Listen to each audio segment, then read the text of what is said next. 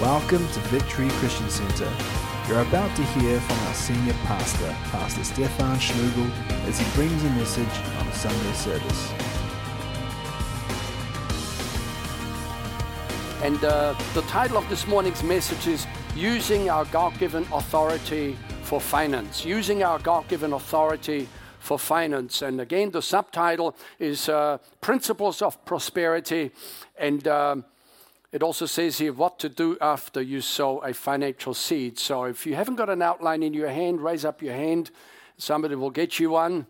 I was just reminded uh, last week that uh, uh, when I spoke two sessions about, you know, sow a need to meet your need, that I had indicated that I was going to uh, talk about what to do from the time that you sow your seed to the time that the harvest comes in. What do you do in the middle of all of that? So I better make my work good because I was being reminded. We had a couple of people say, Pastor, we haven't talked about this yet. So we will talk about that today, um, probably in the latter half of the, uh, of the message, and trust that that will help you to uh, lay a hold of some things. If these teachings are new to you, uh, I'd encourage you to keep an open mind.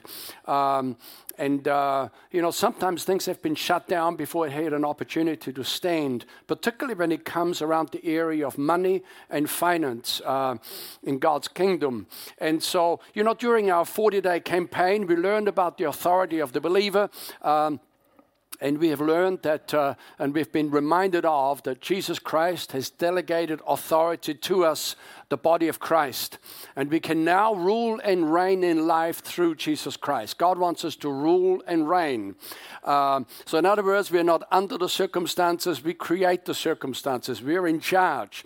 Bible says the righteous shall decree a thing and it shall be established unto them. I'm certainly not planning to, uh, to you know, to reteach all the seven, eight messages that we've already had, but I'd encourage you to go back if you missed those sessions because this is something that God is speaking to us about as a house. Uh, uh, we believe that God wants the whole church in New Zealand to understand these truths uh, because the body of Christ has been way too passive over the last few years. That's how we got to where we are today in our nation with everything that's gone down. It's people, Christians are just hanging back and just letting things happen. But friends, we are in charge. All right, we are the authority in the earth. Christ is the head of the church. He's in heaven, but we are the body of Christ in the earth.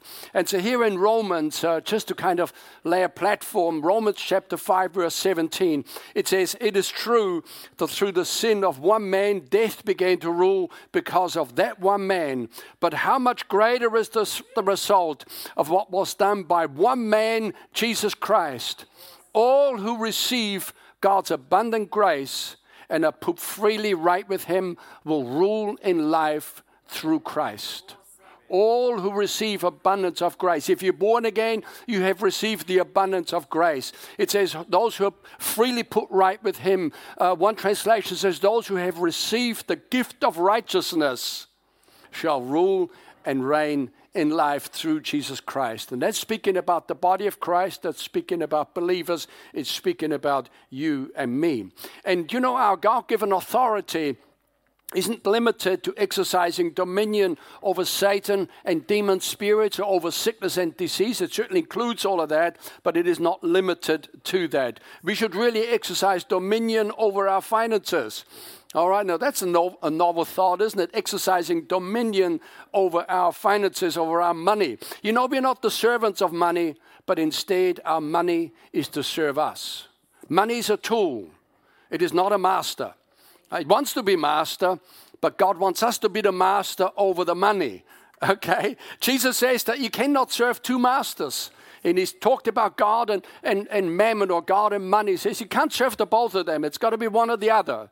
All right? So we're not servants of money, but money is to serve us. It is a tool, it is a servant to us. And uh, we need to get that in proper perspective.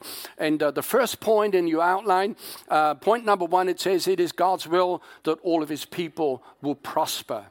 Uh, this is something that all of us need to lay a hold of. Now, now, I know that this is contrary to how some people have been taught, how some people have heard. And, you know, tragically, there's been a gospel of poverty that's been preached uh, in, you know, in parts of the uh, body of Christ across, you know, New Zealand and around the world. And that's not a gospel at all because the word gospel is good news. All right. And so uh, let me say that prosperity is God's will. Uh, for every believer. And here in 3 John, verse 2, it says, Beloved, I pray that in all respects you may prosper and be in health, just as your soul prospers. Here is Apostle John, who was with Jesus, who was in the inner circle with Jesus, one of three guys that was closest to Jesus. All right? And he's praying for these guys. And in fact, he says in one translation, says, I wish above all things.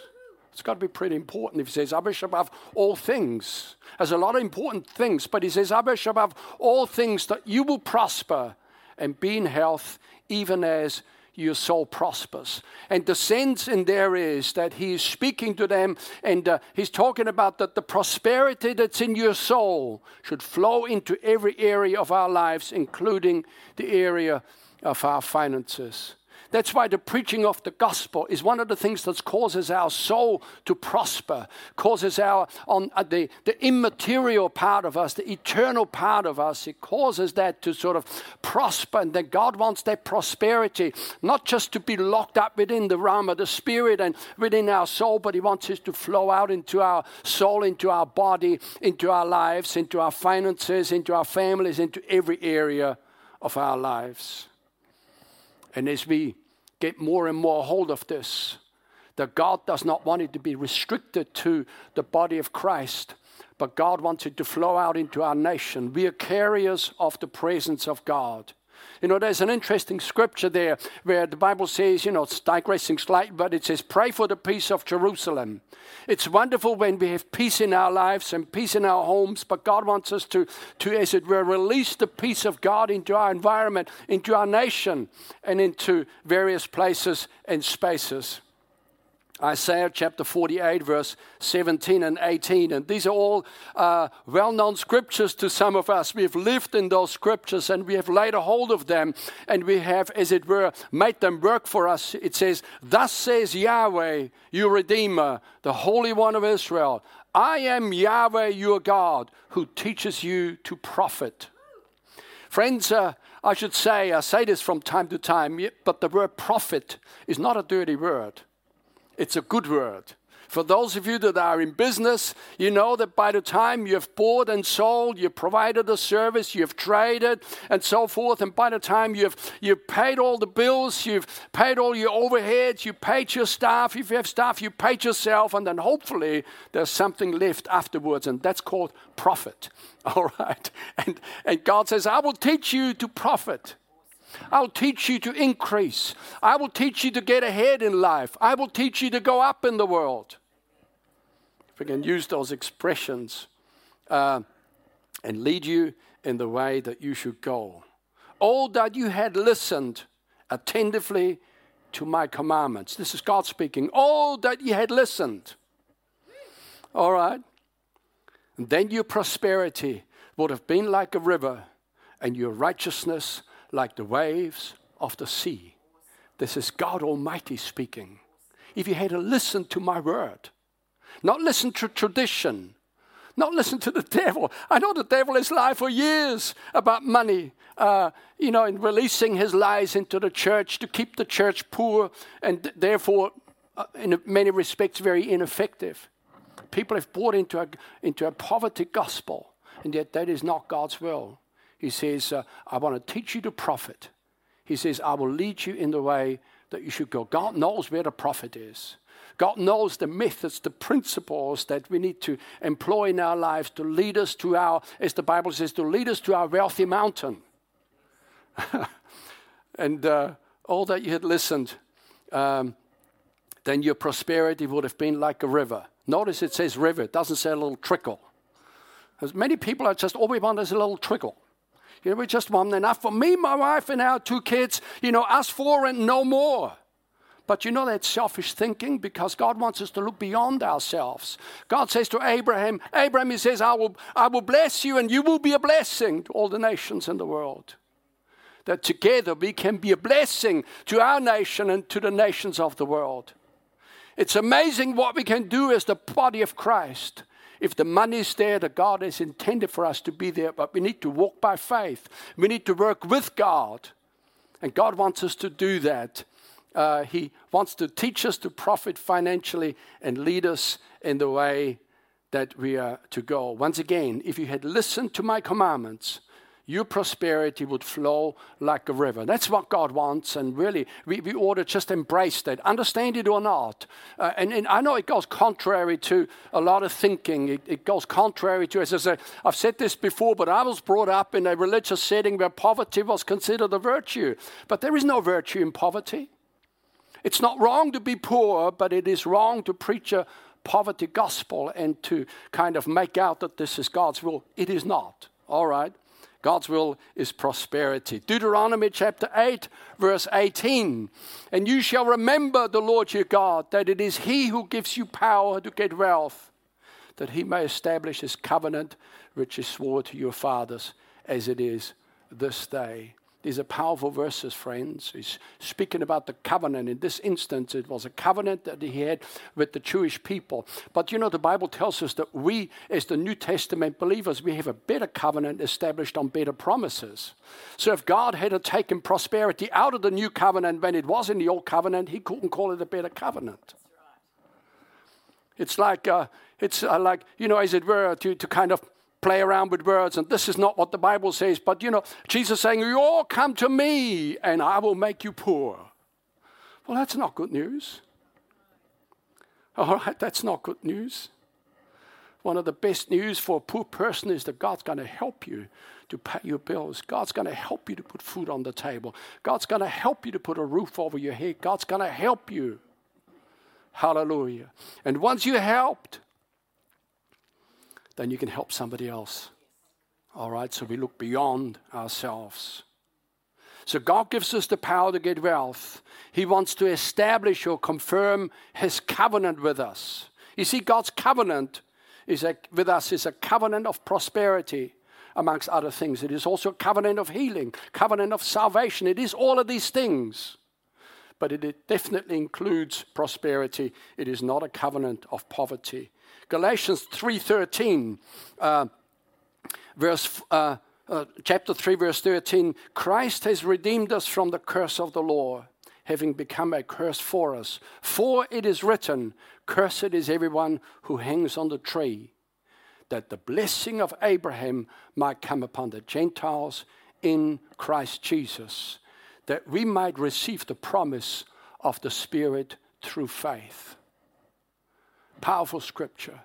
Christ has redeemed us from the curse of the law. That the blessing of Abraham, the blessing that God has promised and conferred upon Abraham, it might come upon you and me. Most of us, we are Gentile believers. We're not from Jewish background uh, uh, and so forth. We are Gentile believer. God did not just want his blessing to be contained within the Jewish nation, he wanted it to spill out into the nations of the world.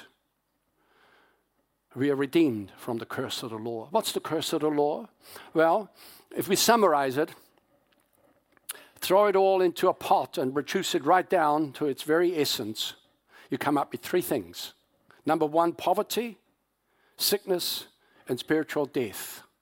That's kind of, he put it down in a nutshell. And it is described very, very much in detail in Deuteronomy chapter 28 from verse 15 onwards. Uh, the first 14 verses speak all about the blessing, but the last however many verses from 15 through to verse 68, uh, it speaks about the curses. And one of those things is poverty that you're going to sow, you're not going to reap, you're going to you're going to lose what you have. Everything will go wrong with you. There will be accidents, calamities, and so forth. There will be sickness. Uh, uh and there will be spiritual death. But Christ has redeemed us from all of that. He's redeemed us. And the blessing of Abraham uh, that he wants to come upon the Gentiles, and the way that it comes on the Gentiles primarily is the Gentiles getting saved so that they can access that covenant. What does a blessing of Abraham mean to include? Well, it means righteousness by faith instead of righteousness by works. Bible says that Abraham believed God and it was accounted unto him for righteousness. Abraham was a faith man, all right? And uh, it also means fruitfulness and multiplication of descendants. God says to Abraham, Abraham, I'm going to I'm going to m- multiply you. Your descendants will be like the dust of the earth, that many. And that was one of the blessings. And then finally, God says, I'll give you all this land. You will inherit land. And when you have land, that's, you, that's the prosperity. All right? That's where, the, that's where the wealth is. And God says, Lift up your eyes, Abraham. Look north, south, east, and west. All this land I'll give to you and to your descendants. God says, Arise, walk through the land. Every place where the sole of your footsteps is the land that I'm giving to you and to your descendants. Now that's wealth. Let me talk about operating the principles of seed time and harvest. We've touched on that a couple of weeks ago. We, a few weeks ago, we received this special offering towards our sound system, and praise God for that. Uh, uh, really commend you for your generosity. Uh, we have placed the order, and it's on its way. We will expect to hear some specifics pretty soon.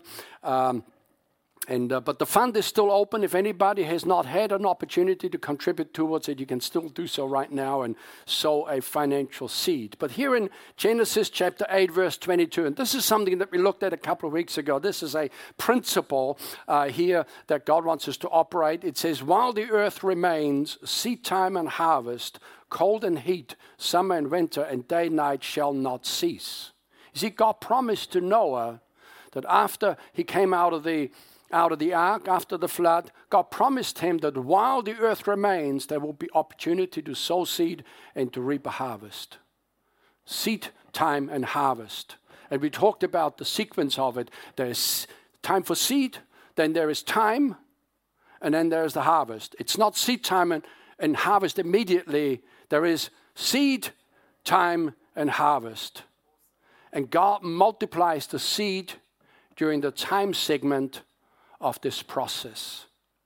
All right, and this is why we want to talk about what do I do during the time segment when I've sown my seed and when will I see my harvest? What will I do during that time? We want to talk about that a little bit with the remaining time. And again, Second Corinthians chapter 9, these are scriptures that we've already visited before.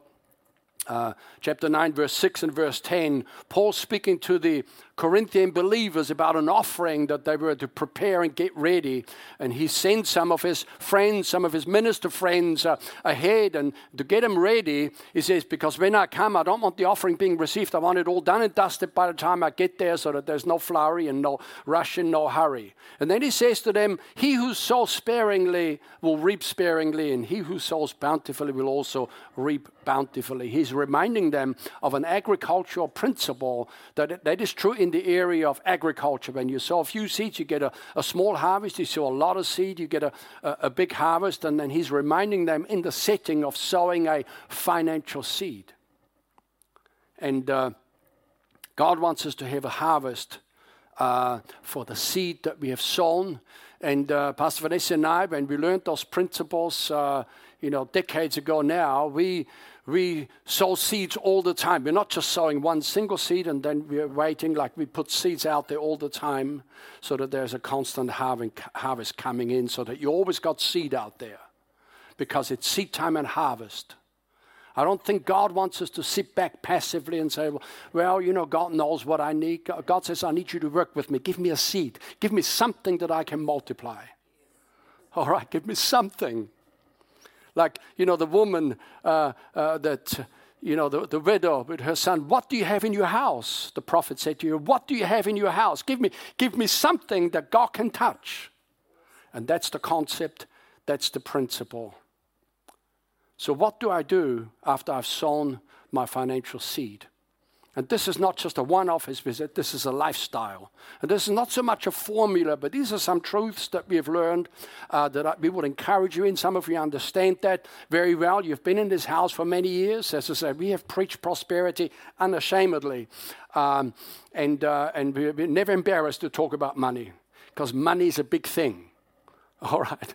People go and work 40 hours plus for money. So money is a big thing.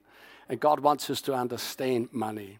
So, what do I do Well, after I've sown a financial seed, well, letter A, and it's in your outline, expect a harvest. Expect a harvest. Don't be, you know, don't try to say, oh, well, you know, oh, we don't want anything back. You know, there's, there is a kind of a, a, a sense of a false humility, uh, like, oh, we don't want anything back, but that's unscriptural. There's not a single farmer in their right mind that would chuck a lot of seed out there into his field and then go somewhere else and say, okay, family, it's time to move on. We, you know, we need to move to new grounds. We need to forget about all. No, he will stick around until harvest time, and he expects a harvest. All right. So expect the harvest. Galatians 6, verse 7 Do not be deceived. God is not mocked. Whatever a man sows, that will he also reap. Underline the word whatever if you've got a pen in your hand. Whatever. This is a universal principle. You know, whatever we put out there, it'll come back on us. If we put bad stuff out there, it comes back on us. If we're critical of people, they will be critical of, of us. If we judge them, they will judge us. Uh, if we are stingy, people will be stingy to us. If we're generous to people, they will be generous to us. And uh, there's a universal principle there. He says, whatever you sow, that you will also reap. And that whatever includes money. You sow money, you will reap money. Verse 9, Galatians 6 and let us not grow weary while doing good. For in due season we will reap if we do not lose heart. So put your seed out there and don't lose heart. And don't say, oh, it's gone. That's the last of it that we will ever see. All right? Because that's not how it works. It's now the time segment. Remember, the seed is already out there. The harvest hasn't quite manifest, but it's now the time segment. God is now working with you a seed out there. He's in the process of multiplying it. Okay. we had uh, we had uh, in one area in, in, one of our gardens, Vanessa had found some plant there, and it looked like, gosh, that looks like uh, that looks like potato. And uh, somebody must have thrown out some potato shavings into that section there, and it wasn't really, you know, weeded or anything. And the next minute she digs it over, and you know, for all we know, there might have been one or two potatoes thrown out there. Next minute we got, you know, a harvest of potatoes there. I mean, not mountains and mountains of it, but uh, I mean, I grew up on a farm. We put uh, potatoes into the furrow uh, that my father dug up, and and we placed them about that far apart, one here here, one here, and then he came back over and folded the earth back over again. And then, then we knew the seed was in the ground, and we knew a harvest was coming. All right. um, do not grow weary in supporting the work of the Lord. Do not grow weary in your tithes and offerings. Do not grow weary. For in due season we will reap if we do not faint. Do not faint. Encourage yourself. Okay. God is for you. God wants prosperity more for you than more than what you wanted for yourself. Let it be. Praise God continually and thank Him for your financial harvest. This is a big thing. What do I do? Praise God. Thank you, Lord, that you're, you're the supplier of my needs. Learn the language. Learn the terminology. Lord, you're Jehovah Jireh, the Lord my provider, and your provision is seen in my life. Do not allow yourself to get discouraged in the process. Keep your faith strong by praising God continually. Praising God is a lifestyle, not just a couple of times during the week, it's a lifestyle. Praise God, praise God. You know, like uh, some of us have learned to, to praise God out aloud, and we certainly need to do that. But sometimes when it's time to be quiet and, you know, before we're going to sleep, praise God. Thank you, Lord. You're so good to me. We're just, we're just meditating on praising God. And even on the in, inward parts of us, we praise God in our thoughts, in our mind, in our contemplation. But definitely out aloud. God wants to hear our voice. Hallelujah. Romans chapter 4, verse 20 speaks about Abraham. And I was re looking at all of that, and I thought, gosh, we got to go back to all of that. This is just fantastic truths. Abraham became one of the wealthiest men on the face of the earth in his time. Amazing. But he didn't have a son. So God, prom- God had already promised him descendants. the dust of the sea as as many as the stars in the sky but there was still no son. And so it says here that Abraham, Romans 4:20, he did not waver at the promise of God through unbelief, but he was strengthened in faith, giving glory to God, and being fully convinced that what he had promised, he was able also to perform. What a powerful scripture. How did he get strong in faith? He kept praising God. Thank you, Lord, for my son. Thank you, Lord, that I'm Abraham, the father of many nations. Thank you, Lord, that I'm married to Sarah, the princess, the mother. And yet there's still no child. But thank you, God, that I'm Abraham, the father of many nations. And he just kept on, kept on praising God, and he grew strong in faith. And then he didn't waver, he didn't oscillate. Oh, God wants me to have a son. Oh, maybe not. Uh, oh, God wants me to prosper. Oh, maybe not. He didn't oscillate. He got into faith position and he wasn't going to be talked out of it. People would have said, Abraham, what's wrong with you? Your name's Abraham. You're not Abraham. No, God changed my name. I'm the father of many nations. Oh, Abraham, you haven't even got any kids. You can't call yourself Abraham. You, you're lying. You're lying by saying you're the father of many nations because that's what the name means. He says, No, no, no. I'm the father of many nations. God's spoken to me. He became fully convinced. And I remember the time frame when I shifted from a poverty mentality because that's what I was brought up in. To suddenly, oh my goodness, it's like shifting into a prosperity mentality. I remember the time, it was, it was just a shift that took place. It was like the prosperity took a hold in my soul. And when it did, it started to trickle through to the outside. And the more I caused my soul to prosper, to get into the Word, to listen to these messages. You know, we used to buy tapes when there was tapes. Now everything's online. You know, it went from tapes to CDs and, and everything else. We used to listen to it, listen to it over and over and over until we became fully convinced that what God had promised, He was able also to perform. Even before Isaac's conception and birth, Abraham was fully convinced that God would make good His promise. Point number C Bind Satan and his demons in Jesus' name and command them to get your hands off of your harvest. We're now definitely talking about taking authority in this life. We're not just taking authority over, we're taking authority in life in, in a general sense. And once we walk in authority, there's no more room for begging. There's no more room for whining. There's certain, certain language we no longer use. People say, oh, you know, I don't need money and, you know, we don't have any. Uh, uh, uh, I can't afford that. I don't have the money. Well, you just put the money in charge. You're in charge. We used to say, we used to say, I choose not to buy that item right now because that puts me in charge. Now, at the time, we didn't have the money, but rather than saying, I don't have the money, I said, No, I choose not to buy that right now. Hallelujah. I remember one, one day back in Bible college days, uh, Vanessa and I was a young married couple. We had three children, the fourth one born during our days in Bible college. Um, and uh, money was a bit tight. The income that we were on at the time, we were on a good journey, we were going somewhere, but at that stage, the breakthrough hadn't quite come um, to the extent that it, did come later on. And, uh, and I needed a particular item, and I didn't want to buy it. Um, and so I sold a seed because at that stage we had already learned that we can sow a seed.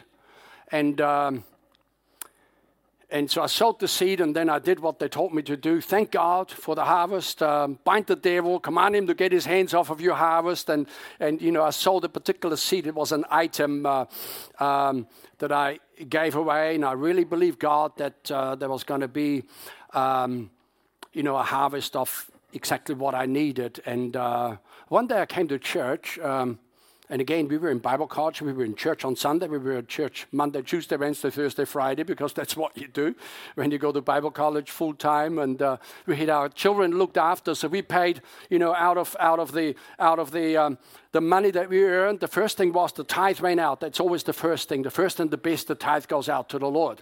Uh, then, you know, we paid bills and we, we paid our, our childcare um, uh, fees because we had our children looked after. That, that didn't come for free. And, uh, and we paid our Bible college fees and, uh, and we paid everything. And, and, and you see, when you're in charge of money, you organize your money rather than put money in charge of you. You say, money?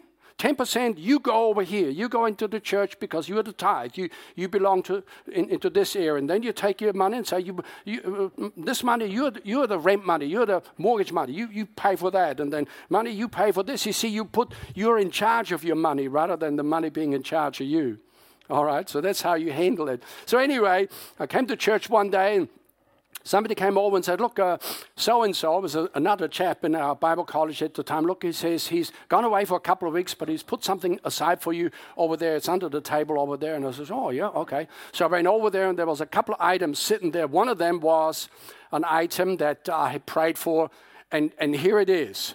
Uh, and then there was a couple of other things there that uh, were useful, not exactly what I prayed for. I thought, well, that's useful. Anyway, when I looked at the item that I prayed for, um, I sort of looked at it and thought, well, it will do. It, it, it will do. It's adequate, but it's actually not the quality that I had in mind.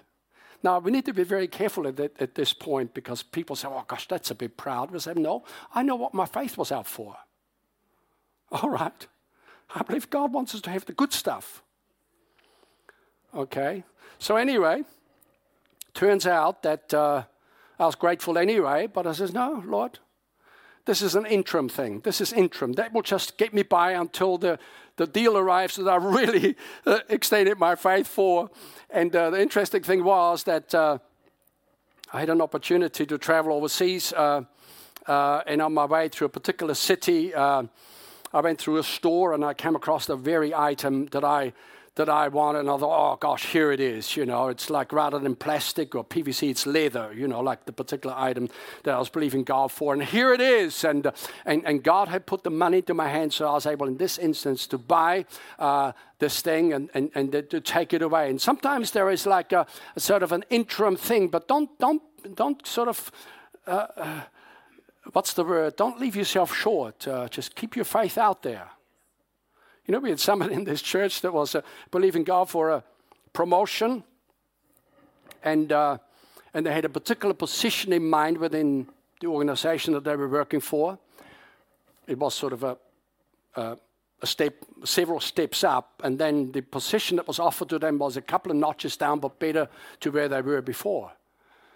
And they said, "No, no, this is not what we're doing. This is not what I was believing God for. That my, my, my harvest is still on the way. This, I'm not accepting that because once I, I get in, then you accept it, then, you know, then once that's it for you. But you see, we're trusting God and God knows. God knows how to, uh, you know, He says, I'll make you the head and not the tail, to be above only and not beneath. God wants to elevate His people economically. God wants to bring people into leadership roles and positions, into influential roles so that we can get the whole value system system out into the world rather than crooks and, and liars and cheats and frauds being in leadership. God wants his people to go into leadership. So, anyway, praise God. I did get my harvest, but it took a it didn't take any wrangling, but I just had to work this out within myself. I said, God, I'm not ungrateful here. I'm very grateful for this sort of interim item, but I thank you, Lord, that there's still something on the way. And um, and once you get to that place, uh, you don't feel embarrassed because we're not beggars. And we call ourselves servants of the Most High God, and that we are, but actually we are sons. We're not servants, we are sons of the Most High God. It doesn't seem right that God in heaven says, The cattle on a thousand hills belongs to me. All the silver, all the gold is mine. God paves the streets in heaven with gold. And God's people are running around with shabby stuff and low grade bits and pieces. It just doesn't somehow seem right.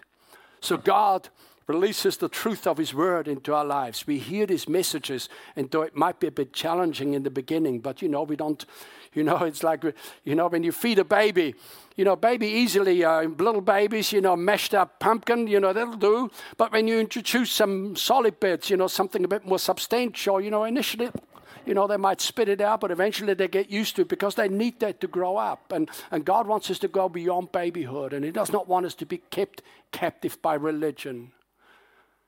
Jesus says, It is for freedom that I've set you free. You shall know the truth, and the truth shall set you free. I was bound by religiousness, by poverty thinking, and uh, I've shifted a little bit over the years. Some people get a bit scared by that, but I'm not scared anymore. As I said, that was the thing, you know, fear. Oh, oh what if this is wrong? What if, what if I'm going to go off the rails if I start to prosper? Well, some people might, but uh, there, I have met some of the most humble people who are very wealthy, though I've met some proud ones too.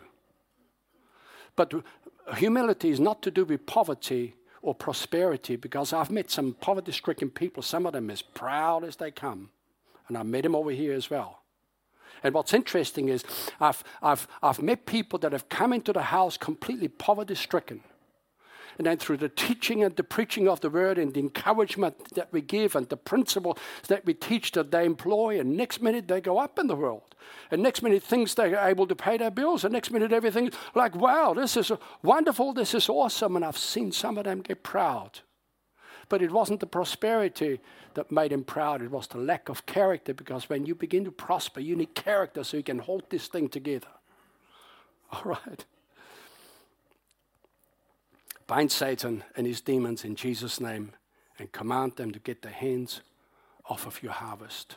John 10, verse 10. Jesus says, The thief does not come except to steal, to kill, and to destroy. But I have come that they may have life and that they may have it more abundantly. You see, Satan is the thief. He wants to steal your money. He wants to lock down your harvest so it doesn't come to you. He wants to steal your job, your future. But Jesus says, I have come that you might have abundance. All right, Jesus wants us in abundance.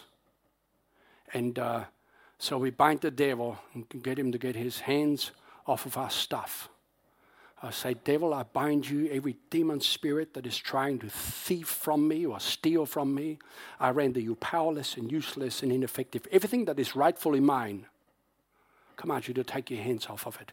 Everything that's mine right now that I'm holding in my hands and all the harvests that have yet to manifest, I command you to release it now in Jesus' name.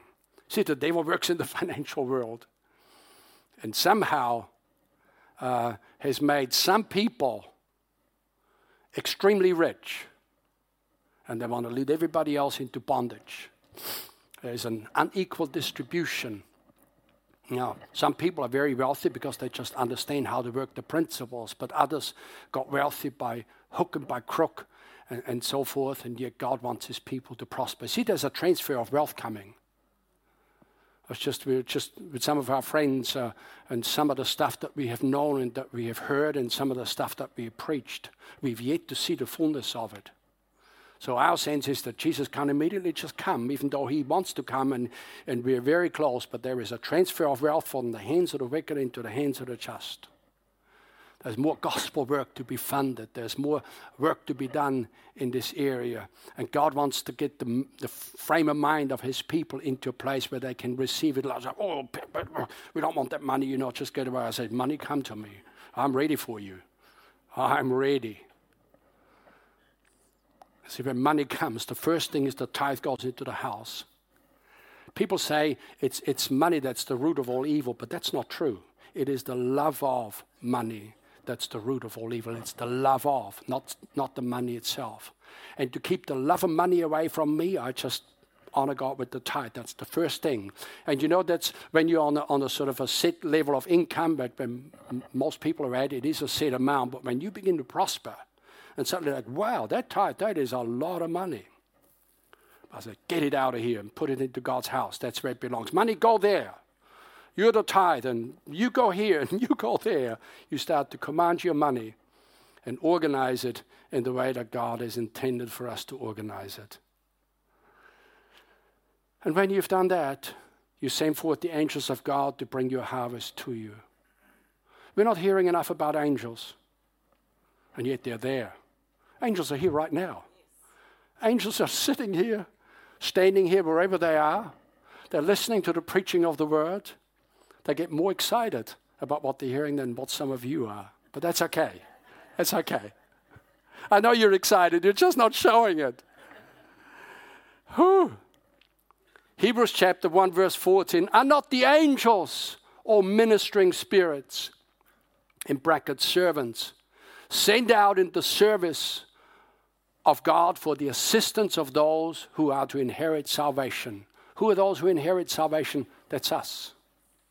The angels have been sent out to assist you and actually to serve you. And they're not just there to protect us, they're there to do many, many other things. Here in Psalm 103, verse 20, it says, Bless the Lord, you his angel, who excel in strength, who do his word. What do the angels do? They do what the word of God says. And that's why I speak the word of God a lot. Because I got angels around me, and when they hear the word, it activates the angels. And one translation says, uh, they excel in strength and they obey God's word. It doesn't say they obey God, even though they obey God, but they obey His word. So for the angels, whether God speaks the word or whether you and I speak God's word, somebody needs to speak the word. And it releases the angels of God into our lives. They're heeding the voice of His word.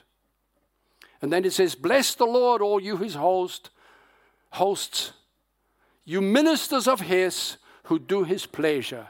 The angels do God's pleasure. And of course, God's pleasure has been revealed through the written word of God. And here in Psalm 35, and this is another scripture that we used to uh, meditate in and confess and declare just to get our minds renewed and to move us from poverty into prosperity. It says, Let them shout for joy and be glad who favor my righteous cause. Let them say continually, Let the Lord be magnified who has pleasure in the prosperity of his servants. God has pleasure in your prosperity. God is pleasure. God is no pleasure in poverty. Jesus died on the cross to redeem us from poverty, amongst other things. And a uh, couple more points, and then we'll wind down. Letter E. It says, Don't ask God for money. Instead, thank Him that He's already supplying your need according to His riches in glory by Christ Jesus. Don't ask God for money.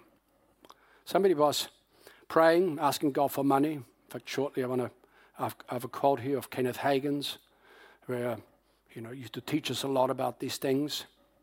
And God says, "I don't ask me for money. I'm God. God's in heaven." He says, "I have no money up here. Money is already in the earth. M- money is already there. Don't ask me for it. Just receive it."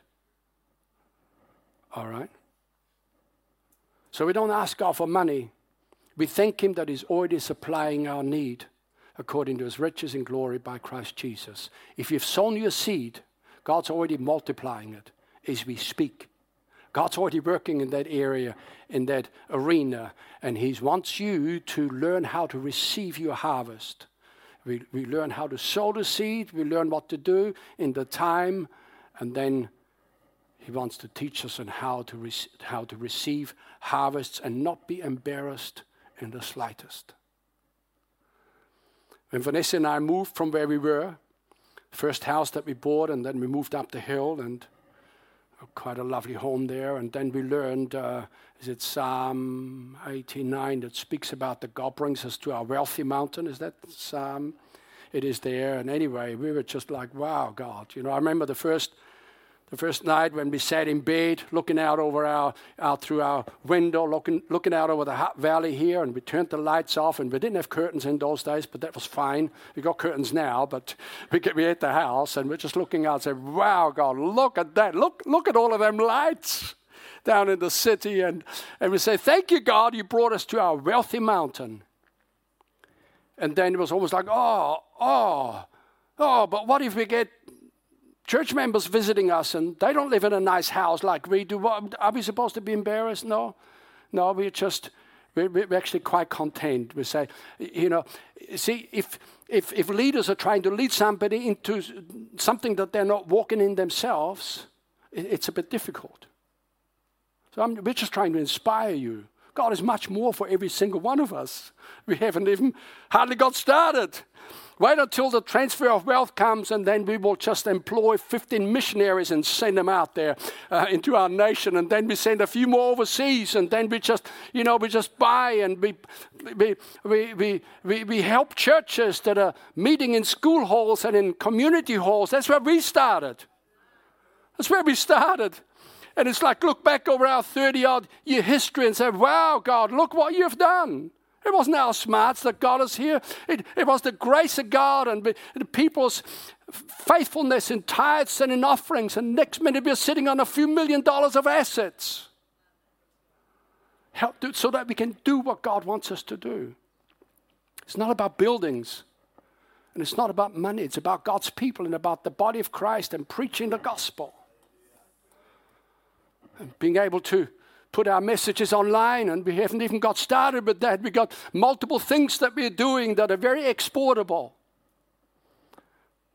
Recording our courses and making those available. We got friends that are like waiting. They say, "Look, tell us when it's ready. We want to get our hands on. We want to promote that uh, uh, out in places where they haven't got some of these things." And and yeah, so don't ask God for money.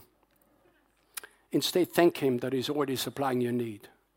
One of the prayer wording that we use a lot. Rather than say, God, oh, God, give us money, we say, Thank you, Lord, that you're already supplying out. Thank you, God. Thank you, Father, that, Lord, the windows of heaven are opened and the blessings are being poured out. Because you see, we are tithers. Vanessa and I have never missed a single tithe, never in, never in any given week or fortnight, however the pay was coming. In fact, one time we were paid on a monthly basis, and then you got to really watch it. Uh, you got to put that tithe out there fairly quickly uh, because your money's got to last a whole month you know, uh, and, and, and uh, you know,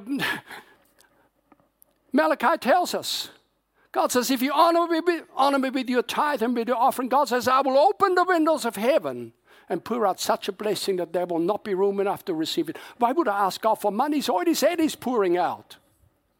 We've already sown our seed. Why would I say, God, give me some money when He tells us in Philippians chapter 4, verse 19, where Paul says, My God shall supply all your needs according to His riches in glory by Christ Jesus? It's already happening as we speak. As we pointed out, the Philippian church, they weren't even a rich church. They had already given the offering to Paul, so he was able to carry on preaching the gospel. And, God, and Paul says, in response to that, My God shall supply your needs. You, you have sown a seed into the ministry and into the preaching of the gospel. Now, my God shall supply your needs in your houses. Kenneth Hagin tells the story how. Um, uh, is a true prophet of God. Uh, I know we got a few pretend ones, but anyway, he's a true prophet uh, and a teacher of the word, and and we have just so learned so much, you know, from him over the years, and we had an opportunity to visit there a couple of times and their meetings, camp meeting, and went to Bible college and different things. Because uh, he's gone to heaven some years ago now, but his teaching is still around. A lot of it is actually freely available online. Just you know, they're just putting it out there. And uh, he used to get these visitations from the Lord. Jesus would visit him and begin to talk to him and teach him because God had commissioned the man. He says to, says to Brother Hagin, God says, Go and teach my people faith. And that's what he's done for over a ministry span of some 60, 65 years. When he started as a young man, he always kept true to his commission go and teach my people faith. And then Jesus will come and teach him. And then he will teach the people. And one day the Lord was saying to him, Don't pray about money like you have been. Whatever you need, just claim it in Jesus' name. And then tell Satan to take his hands off your money and command the ministering spirits to cause it to come. Now, of course, we've got the gainsayers. I know what they're saying. Oh, they're saying, oh, you guys, you're the cl- name it and claim it bunch. We said, well, yes. Yes. Guilty as charged.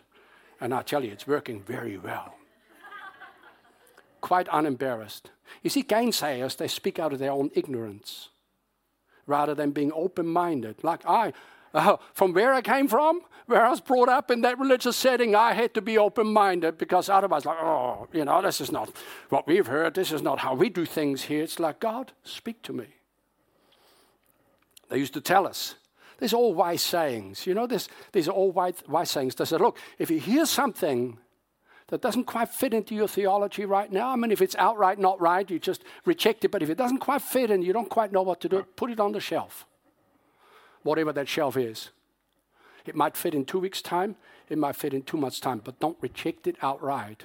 Uh, if it doesn't quite fit. Because in our journey from where we have been and where God wants us to be, is there's, there's people that have been brought up since children uh, in, in these truths, and you know, for them, they don't need to do a lot of unlearning, but many of us had to do a lot of unlearning. It's been said that it's easier to disciple a man off the street that has no religious background than what it is to take somebody from a religious setting to get a lot of that junk out of their mind and out of their heart. Is everybody all right this morning? Okay, so he says, just, just don't pray about money anymore, just claim it. And he tells the story how he traveled around uh, preaching the gospel. He was a traveling minister, left his family at home and traveled around uh, and he lived off of offerings. So he would go and preach what they call a revival, preach for six, five, six days, somewhere, sometimes two weeks, and so forth. And then, you know, they would receive an offering for him and send him on his way. So he was able to travel to the next place. And, and you know, the offerings that sometimes he would receive, very common uh, at that time, would have been around, say, $50, but he wasn't able to live off of $50 a week because he had to buy petrol to get himself to the next place. He had to send some money home so that his wife was able to buy groceries, you know, for the kids. And, and, and he says 50 is not enough. He says he needed $200 week by week in order to get by. Now, that was back in the 50s. And, and, and the Lord said to him, don't, don't pray about this money, just claim it. So, uh, so he says to the minister uh, in the church that he was on at that particular time, he says to him, Look, he says, when you receive the offering for me, he says, you don't need to go on about it and sort of, you know, really try to, you know, to pull in a lot of money. He says, just, just say, we're receiving an offering for Brother Hagin. He's ministered to us here. And, uh, and then, you know, give it to him so he can get to the next place. Uh, and he says to the minister there, he says, uh, he says, I'm believing God for $200. And the minister said, that's never happened before. He says, $50 is the norm. And if it's really good, we might get, might get up to 80. We might have even hit 100 once. But he says 200 is out of the question. God says, just get up and you know, receive the offering when you do, but don't labor, don't labor the point. And then $214 came in. The, the local resident pastor was blown away, and, and Hagin said, Yep, that's what I've believed God for. That's what I've claimed. All right, so, so these are stories there that help us um, to, this is God's wisdom for daily living, whether you're in business whether you are employed or, or, or, whether you are, whatever your current setting is, your economic status, believe God for more. And finally, the last point speak to your harvest and call it in. This is probably one of the biggest things that I had to get my head around. Say, how can you speak to your harvest? How can you, you know, speak to money? But here's what Jesus said Luke 17, verse 6. So the Lord said, If you have faith as a mustard seed, you can say to this mulberry tree, Be pulled up by the roots and be planted in the sea, and it would obey you. And it would obey you. If you have faith as a must, it would obey you. You see, your money will obey you. And your money does obey you. But if you keep on saying, oh, we can't afford anything, we can't do this, we haven't got the money for that, your money obeys you. It's just not there. All right, but you shift into a language of faith, and suddenly things are possible you know, as I say, from what was not really possible uh, in our Bible college days for this and I with four kids, you know, to put food on the table. I was the, I was the only one earning money. She was a stay-home mom because we've decided that that was a value that we wanted to, to, to, to abide by and everything else. You know, things were a bit tight, but we never missed, we never missed the tithe, never. And we always gave offerings over and above. We put seed out there because that's what, God wants us to live. He wants us to live in faith territory. He doesn't just want us to deal with facts. Just a quick story. For, and uh, uh, Vanessa's sister, sort of uh, supposedly really good with, with finances and did quite well. Uh, you know, her and her husband, she, she said, oh, you know, Vanessa said, oh, can you help me with my budget, you know, putting the budget together a bit. And she sort of looked over it and money that we earn and our outgoings. And she says, you can't live. You haven't got enough money. Well, that's interesting. We're living month by month.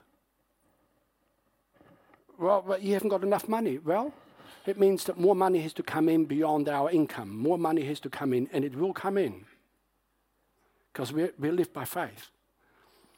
And uh, when I say not by faith, it doesn't mean that we expect other people to pay, pay our bills, but we believe that by the time the bills are due, that we were able to pay our bills. We were, we were amongst a few people that paid our Bible college fees on time because we knew when the Bible college teachers got up and said, All right, everybody, you know, this is a Bible college and there are fees to be paid. You all need to pay your fees. And we had already paid.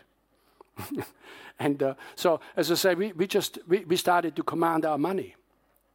And when you speak to your money, you, you call your harvest in to say, We call it in in Jesus' name.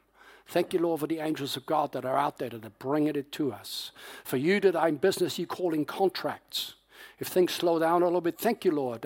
I call in another couple of contracts. Uh, uh, God wants me to, to prosper. There, there, ne- there, needs to be more customers. There needs to be more clients. There needs to be more sales. We call it in in Jesus' name. And you do that quite unashamed and not embarrassed one little bit because now you know who you are. You are the righteousness of God in Christ. You're not a beggar. You're a son of the Most High God. We used to say we are the king's kids. Hallelujah. That prayer of faith, um, we had one a couple of weeks ago. I modified it slightly just to incorporate some of this uh, thinking here. And it's not so much a formula that you have to use just the right words, but it, it should contain those main components. And one of those was a big one. Kenneth Hagin's, Kenneth Copeland said, if you bind the devil and command him to release your money and you send out the angels of God, he says, get ready for a flood. He says, get ready for a flood. Things will really begin to happen if you take charge and you, you speak with authority and uh, you know you call in your promotion, you call in your your, your, your business uh, clientele, and, uh, and and and and you call in your harvests. Uh, Heavenly Father, it says here. I'll just read it out to you. I just want you to listen to it, and you pray it in your own time for your own self. Heavenly Father, I thank you that you multiply the financial seeds that I have sown and make them grow into a continual rich harvest in my life. I release my faith now and receive abundant harvests for the seeds that I've sown. I thank you, Lord, that you supply all my needs according to your riches in glory by Christ Jesus. And Satan, I bind you and your forces now and render you powerless, useless, and ineffective. In Jesus' name, I command you to let go of my finances and I commission the angels of God now to go forth and bring my financial harvest to me. I declare that all the money that is rightfully mine comes to me now by God's divine grace and favor. In Jesus' name, amen. Thanks for watching Victory Christian Center. For more content, please subscribe to our YouTube channel or you can subscribe to our podcasts on Spotify, iTunes, or Google Podcasts. Check out our website at victory.net.nz. We'll see you again soon.